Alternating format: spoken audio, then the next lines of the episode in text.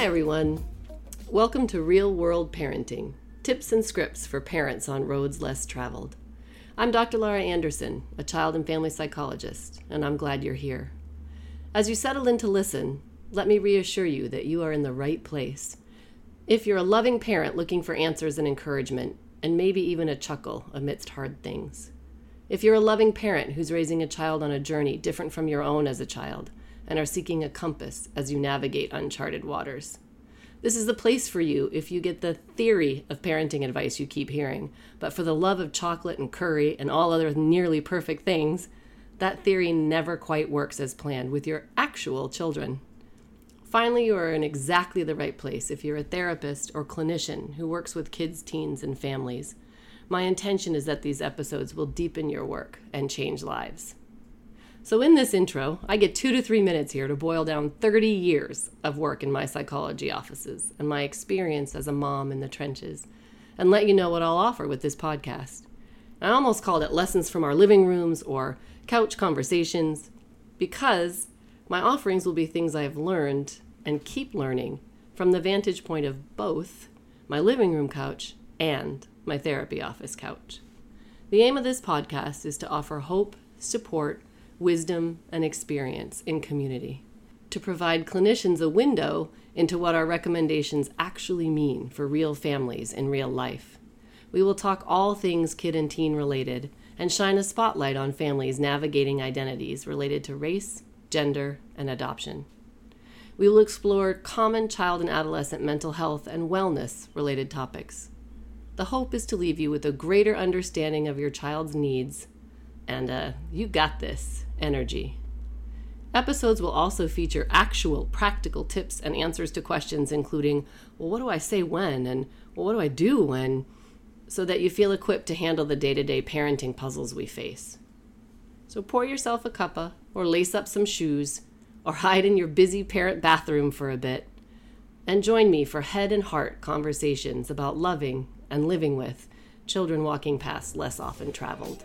Have I mentioned I'm glad you're here? I trust that you'll be glad too.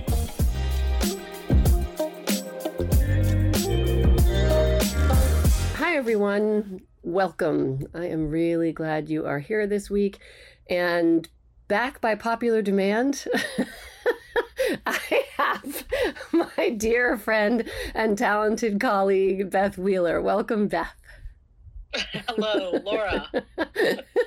we are we're here again largely because I love to get a chance to talk to Beth anytime I can, which isn't often enough, and also because we were we did a quick check and the conversation that Beth and I had last time about anti-racism and white folks and how we get in each other's way around that stuff has been the most downloaded episode and and I just thought it's time to reach out to Beth and see if we can keep furthering these conversations about um, whiteness, anti racism, parenting. Both of us are in it, um, parenting teens who are um, interracially adopted, and uh, that really uh, is humbling over and over and over again. So, welcome back, Beth. Thank you so much, Laura. It's really such a pleasure to be here with you. Yeah, tell me, give me a. Always let people decide which parts of their bio. Like for those people who didn't hear the intro um, from the other episode we did, just a, a quick snapshot of of how you end up being here chatting with me. Well, of course, the first reason why I'm here chatting with you is because we met each other at PACT Camp, our favorite place to go and be uh, amongst each other, other fellow adoptive parents with um, adopt who have adopted kids of color. That uh, has been the primary reason why I'm here with you, but also professionally, I am a clinical social worker and I do work particularly with white people looking at white identity, anti racist advocacy, how to be more anti racist and more conscious of how we center our own whiteness. And I've grown even more interested in the ways in which that shows up in parenting um, and the effects of that. I also am a have a private practice in therapy and do more body oriented psychotherapy. So I do a lot of work with trauma and the nervous system and um, work with people who are wrestling with identity issues, whether it's race, gender, sexuality, gender identity, sexual orientation, adoption, etc. Nice. Yeah. So you have lots of overlap that way as well. Yes. Mm-hmm. When we were chatting today, there were lots of different directions that we could go. Tell me, tell me how your or what's your work and what do you see in the work of other white parents of teens of color? Like what how is adolescence how is having adolescent children changing the way your whiteness shows up in your parenting or highlighting the way your whiteness shows up in your parenting? I would say there's a few avenues that this shows up. One is kids are a lot more able to think abstractly and able to articulate what they want to say to you as a white parent. So I'd say, um, and also being teens, there might be a little sarcasm, just slight in what they might say, or a little anger, or a little bit of a heightened emotion that might come with that. So I think that there are more issues of course, in adolescence around individuation and around separation and how close do I want to be with you as a parent? How far away do I want to be with you from you? Who's important to me? Places where peers become more important than parents in a lot of ways. And so, who our kids are hanging out with, how they're wanting to spend their time. Um, definitely influences from COVID when there were a lot fewer in person contacts with people. So there was a lot more, in my experience, social media contact and texting contact and video game contact with people from all over. Um, and then how to transition from that experience into being back in person with people and friends and developing friendships. So that's one of the ways that I think I'm seeing the teenage years and how how being a white parent to black, I have two kids who identify as black and identify as male and straight. And I am white and queer and separated from my ex wife. And I identify as female. So we have a lot of differences in our family system. And so those differences, I think, are much more pronounced now as my kids are starting to really look at their own issues of identity, whether it's race, gender, sexuality, gender identity. All of those things are so heightened for teenagers that um, the differences that we hold while always having been there are even more pronounced now. Yeah. And do you are they are they talking about that? Does it come up? Or do you, uh, uh, you know, I know oftentimes I hear parents when we have younger kids, PACT was really good. Uh, about mm-hmm. working with us and uh, encouraging us to lead those conversations, not waiting for kids to start the conversations around race. So, you know, many of us were figuring out how to have those conversations and translate concepts around race and racism into eight and nine and seven year old language. Now that your kids are older, what are what are you hearing from them, or what do you hear from other transracially adoptive families that have teens in terms of how race comes up at home? I think so much depends on the the level of conversation that's already been in the family. Um, and so, for some people who haven't had a lot of conversation in the family, I think it gets um, put out in many ways uh, with anger or with um, acting out in various different ways and trying as a parent to um, unpack what the meaning is of those things that kids are saying. We've been talking about it since the kids were little, and I got well versed in having conversations that I was uncomfortable with and moving through my discomfort. While I still at times have uh, my own fumbling that I do because I'm white and uh, I live in this privileged body all the time. I definitely feel like the level of the conversation is deeper. Um, we do talk about it. We there are times when the conversations are much more substantial and actually where kids are wrestling with their questions um, than they might have when they were younger. And still, I find though that because they're teens, they're wrestling with so many different identities that it's tricky as it was when they were little to figure out well what's what what is this about race? Is this about gender? Is this about sexuality? What's going on here? And so there's still some of that sorting um, and while the kids are incredibly clear at times about what they're saying it can feel like they're a lot older than they are in their willingness and ability to talk these incredibly complex conversations i have to remind myself that they're teenagers and they still haven't developed a lot of their brains yet and understanding that comes with time.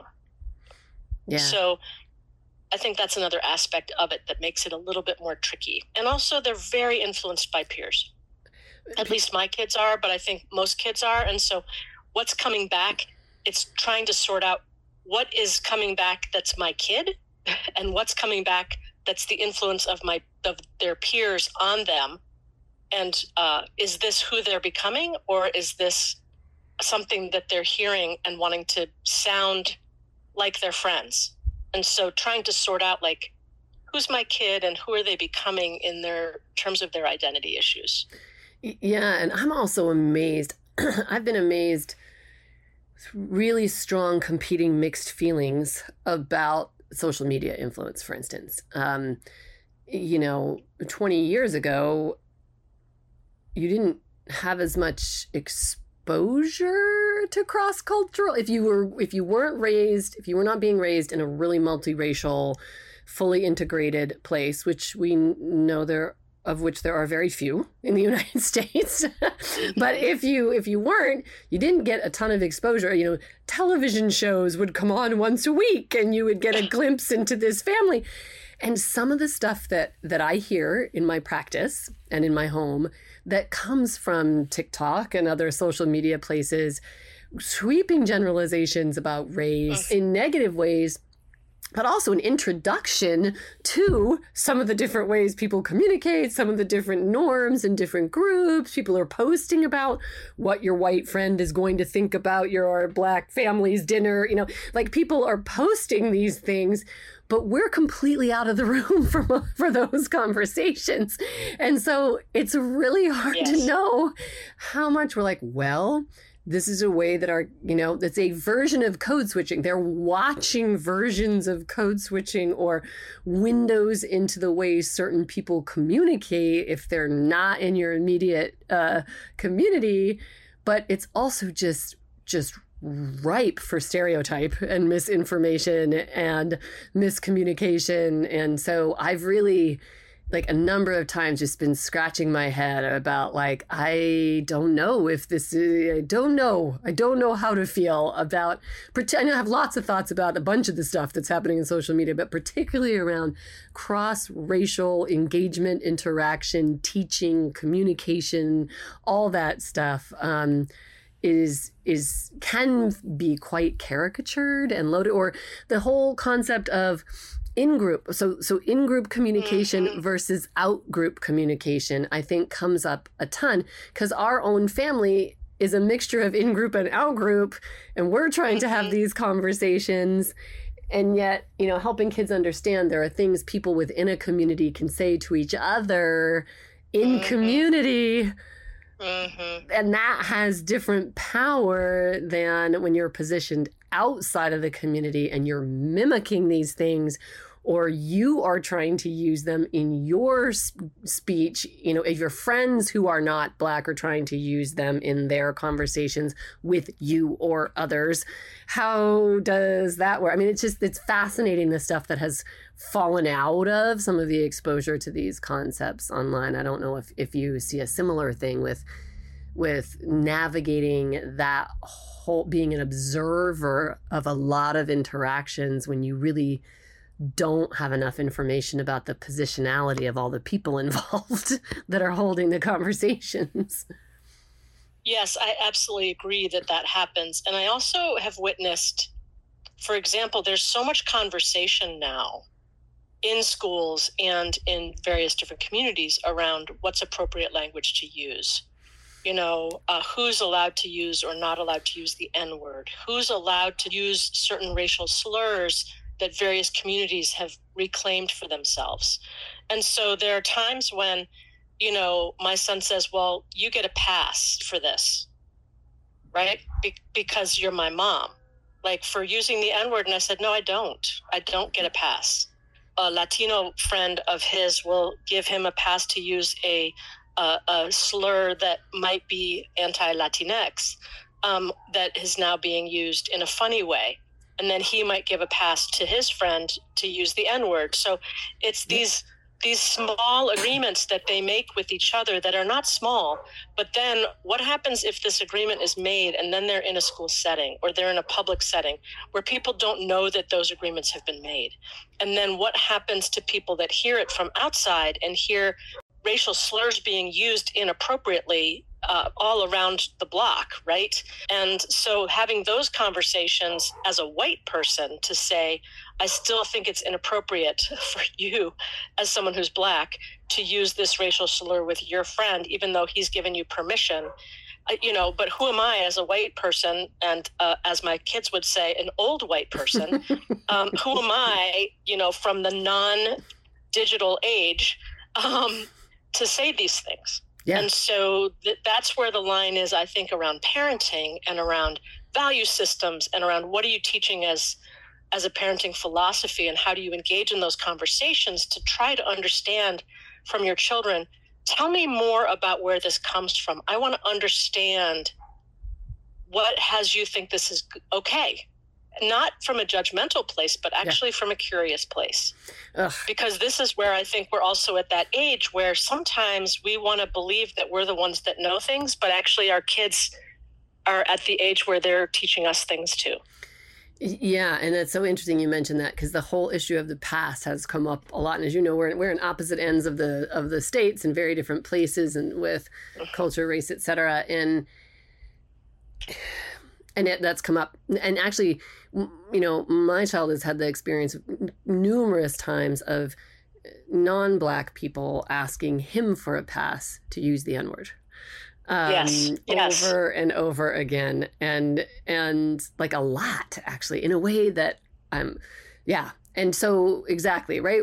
We're having this conversation how and and from our positionality as white parents white moms yeah, all we can do is say in our in our family, you know, our values would suggest that that's really an in-group word. Really wrong. That, yeah, that's an in-group word. Are you in that yes. group? No. So right. don't. You know, like there's a thing. Like there's kind of a thing. Like my that's what my instinct would say, and I'm sure not comfortable hearing it. But you know, I mean, yeah, it's it's really tricky when what is trending or what is viewed as okay mm-hmm. in spaces that are that are younger whatever don't don't line up with um what feels right. And then and yeah and what position we're in as as removed um from that i think. And and it's an interesting time too in terms of because teenager adolescence is a time when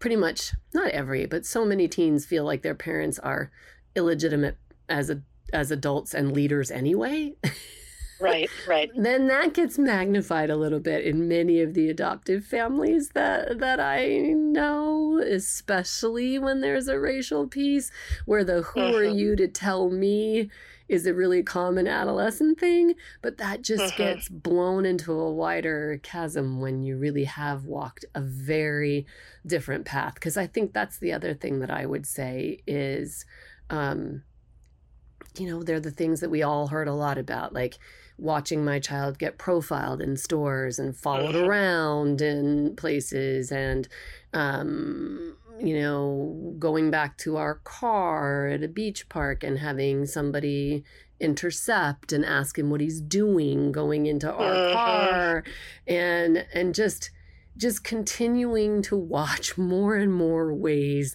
that the world assumes different things from my son than they did and would and do from me um, and and feeling a little bit panicky about yes. having him prepared, like as prepared as possible, because it's getting closer to also then having to navigate. I mean, we got time. I don't want to hurry it, but they're getting closer to having to navigate it elsewhere. And yet they're also getting older and yep. Perceived as even older than they are. And right. the world is going to be interacting with them as, uh, you know, men of color rather than kids mm-hmm. of color very soon. And so, eh, you know, that's how, actually happening for it? us already. Yeah. Oh, wow. Absolutely. Because my 16 year old is six feet tall and my, my 13 year old is uh, 5'10. Oh, what? Oh, that's big. I would have predicted the first one. The second one must have been a very big jump. Yeah, maybe he's five nine. I don't know. Maybe I'm making him grow too fast. But but they both, because their voices get deeper, all of those things, their stature changes. You know, I think as a as a parent of younger kids and younger black kids, of course, I knew this was coming. Right, this time where they move from being perceived as cute and uh, sweet kids, and then they get perceived as threatening, and um, they're treated differently. And the stature and the way in which I notice kids, my kids, needing to change their posturing and getting a little bit more defended as they go out in the world and getting a little bit more kind of tougher in their way of moving in the world for protection's sake. Yeah but then also noticing that that could feed a stereotype of of being threatened even though that's not what's happening. Yeah. But it you know the defensiveness and the defendedness that these these kids particularly boys in one way and girls in a different way and people who are non-binary in a whole other way or gender right. expansive or trans all of these ways that race goes first right? And then the body body posturing because of needing to stay safe. That right?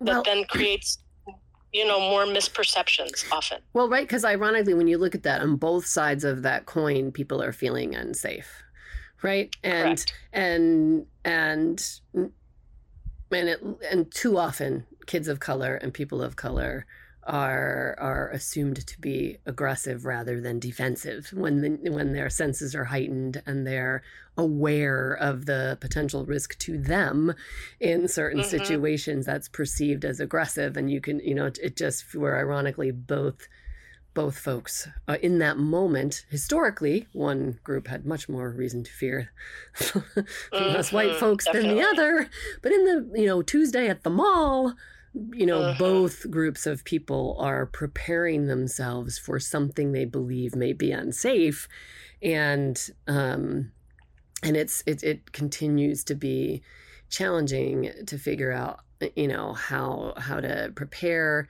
prepare kids without having them feel totally paranoid and feel like pariahs when they are moving into the world, right? How to go out prepared to navigate their intersecting and multiple identities, but also, um, you know, yeah, not be completely despondent and assume the worst in everyone and carry the weight of what is super heavy all the time.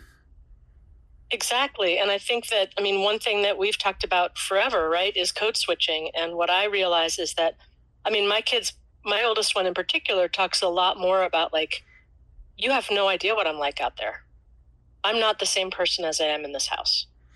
I don't present myself the same. I don't talk the same. I'm not that same person. And again, able to articulate, mm-hmm. like, be, meaning be very clear in that description. Um, and I, of course, as you and I were talking, and also through COVID, right? At the time, right? White parents, kids not able to go out of the house much where you know a lot more social media and a lot more listening to rap and other music that happens to be the favorite music in this house of our children. And so a lot of the learning about the code switching learning about language and how you want to sound and what you want to do that is learned through social media or learned through stereotypically black because my kids are black um, uh, music, etc., and then hearing that out in the world for these kids and saying, okay, well, this is who they are finding themselves to be, and how to support that identity when, as a white parent, I can get afraid that if they present in that with that identity or with that language that they listen to in their music, um, they might get more hurt. But who am I again to say that's not who they are?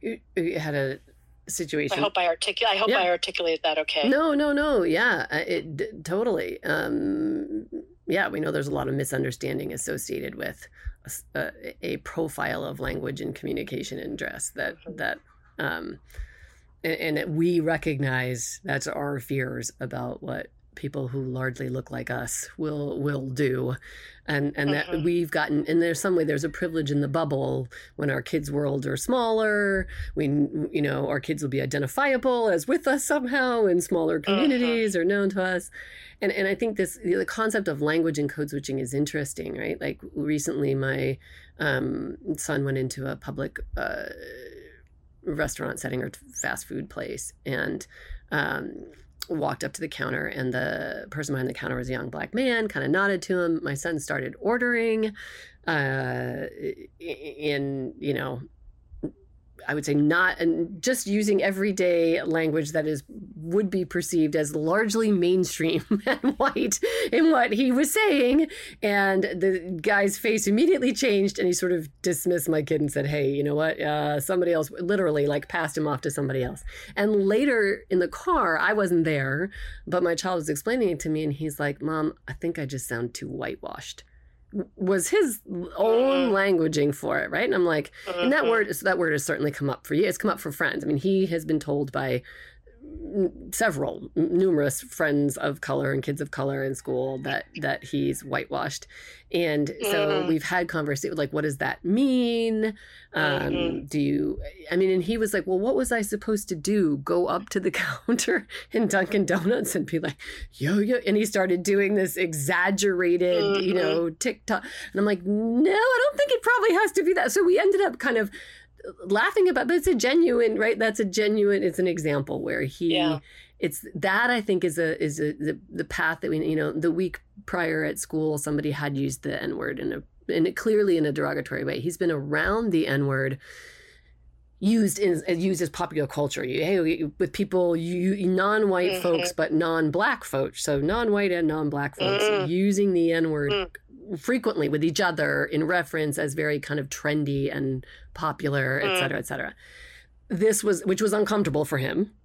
This yeah. particular time, though, this was it was directed at him. It was somebody directing the oh, N word at him. It's a racial slur. It was yeah. used intentionally as a racial slur. Mm. That was a few days earlier. So then we're we're in a place that is predominantly you know more black and usually mixed, and and then he's like, "Mom, they see me as whitewashed, right?" So within mm. about thirty six hours, he's just like. I, what I, I mean, literally looking at him like, I, you know what, buddy, here it is. Like, here here it is this is the reality that things are complicated and that you're we you know we walk around and i this is the pain in the butt part of having a therapist mom i'm like there's this thing in psychology called stimulus value where I'm like, people look at us and they scan very quickly and they file us into a set of assumptions mm-hmm. about what they're going to get from us. And if we then do something unexpected based on what their very fast sorting told them, it mm-hmm. it gets people's attention and that's that piece where they're just going to have a set of assumptions about how you're supposed to talk, dress, walk, look, believe, what you know, music you've been exposed to, history you've been exposed to in a in an automatic sorting kind of way. And when you mm-hmm. and when you communicate in a way that challenges their preset notions, you're going to get a little bit of a you know head snap a little bit like yes. quizzical head turn head snap and and this is what you're navigating this is ex- you are going to have to find your place of comfort within that and understand mm-hmm. you know how do you want to how would you communicate with other folks who look like you and don't look like you how do you communicate differently when does it feel really important to do that when does it feel not so important to do that um, mm-hmm. and that's just going to take some practice and and you know, I wish race didn't dictate so much of what it does in our culture, mm-hmm. but that would be naive of me to just hope it's going to go away. So it's only going to get more complicated for you.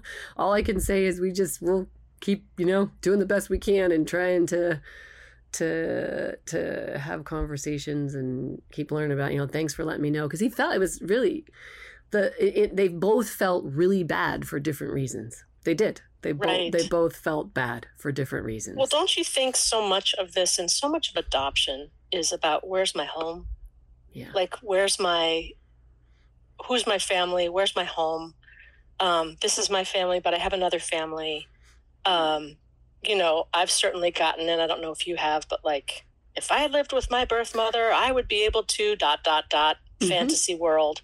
Um, if I live, you know, living with you, I get to do this. If I lived there, I wouldn't be able to do this, or vice versa. Yeah. Um, but it, they're getting more the, the the questions and the the thoughts are getting more profound, right? Uh, in in my experience, and the the identity questions of am I acting this way because maybe this is in my blood versus yeah. it's from my family or um, my family, uh, my adoptive family. Um, questions like that um, where you know more of that stuff seems to be coming out of nowhere, which I expect. Yeah, it's certainly not out of nowhere. it's so much on their minds, but it's it's being spoken in a different kind of way. Yeah. Um, maybe that's because we've always spoken about it, or maybe um, it's because of being teenagers. I don't know. And at a time when everybody's searching and trying to understand who they are. Yeah. Right and and they're more likely to start telling their stories of well my family my family. And sometimes i hear huh stories being told that aren't actually the stories that are true but they're the stories that i think are the fantasies. Yeah. Right? And yeah. so that also comes up in many times where you know our kids have fantasies of who their fa- pa- parents are who their families of of origin are their first families are. And so I think sometimes they may share those stories with friends and um, that they would never share with us as parents. Right. Um, so you know the the kind of slight benefit of of uh, the um, media, social media, and telephone age is that uh, sometimes if they're loud, we hear it. right? Yes. We hear some of those things and like, oh, fascinating. Okay, well, all right, that's where you were born. Oh, that's okay. You know. Yeah, no, and I I can already tell we're gonna have to come back for for part three around any number of things. But I think I really like sort of pulling together pieces of this in this concept of of finding home. I think mm. for adolescents, but particularly for transracially adopted, interracially adopted uh, adolescents, it's there's so many different things that means with the racial piece with uh, exactly what's nature what's nurture why do i do this why if we're different why is that if if i'm really similar to you what does that mean? Um like yeah it's that it's a i think it you know an exaggerated push and pull. So um for for parents who are listening out there transracially adoptive parents or you know allies of transracial adoptive families or doing anti-racist work i think it, it just it really does it's it's making space it's the same things we talked about before but again it's making space to have these conversations so that your kid tells you when there's a dunkin donuts exchange so you can stay mm-hmm. curious about it together they tell you when somebody's using slurs at school they they uh, you know and and not personalizing when when they're really angry that they're in the yeah. situation where they're struggling to find a home in a couple of different areas and and you're responsible for for exactly parts of that you know struggle. laura i think i know i know we have to start mm-hmm. wrapping yeah. up but one of the things i think that remains really essential is to be curious yeah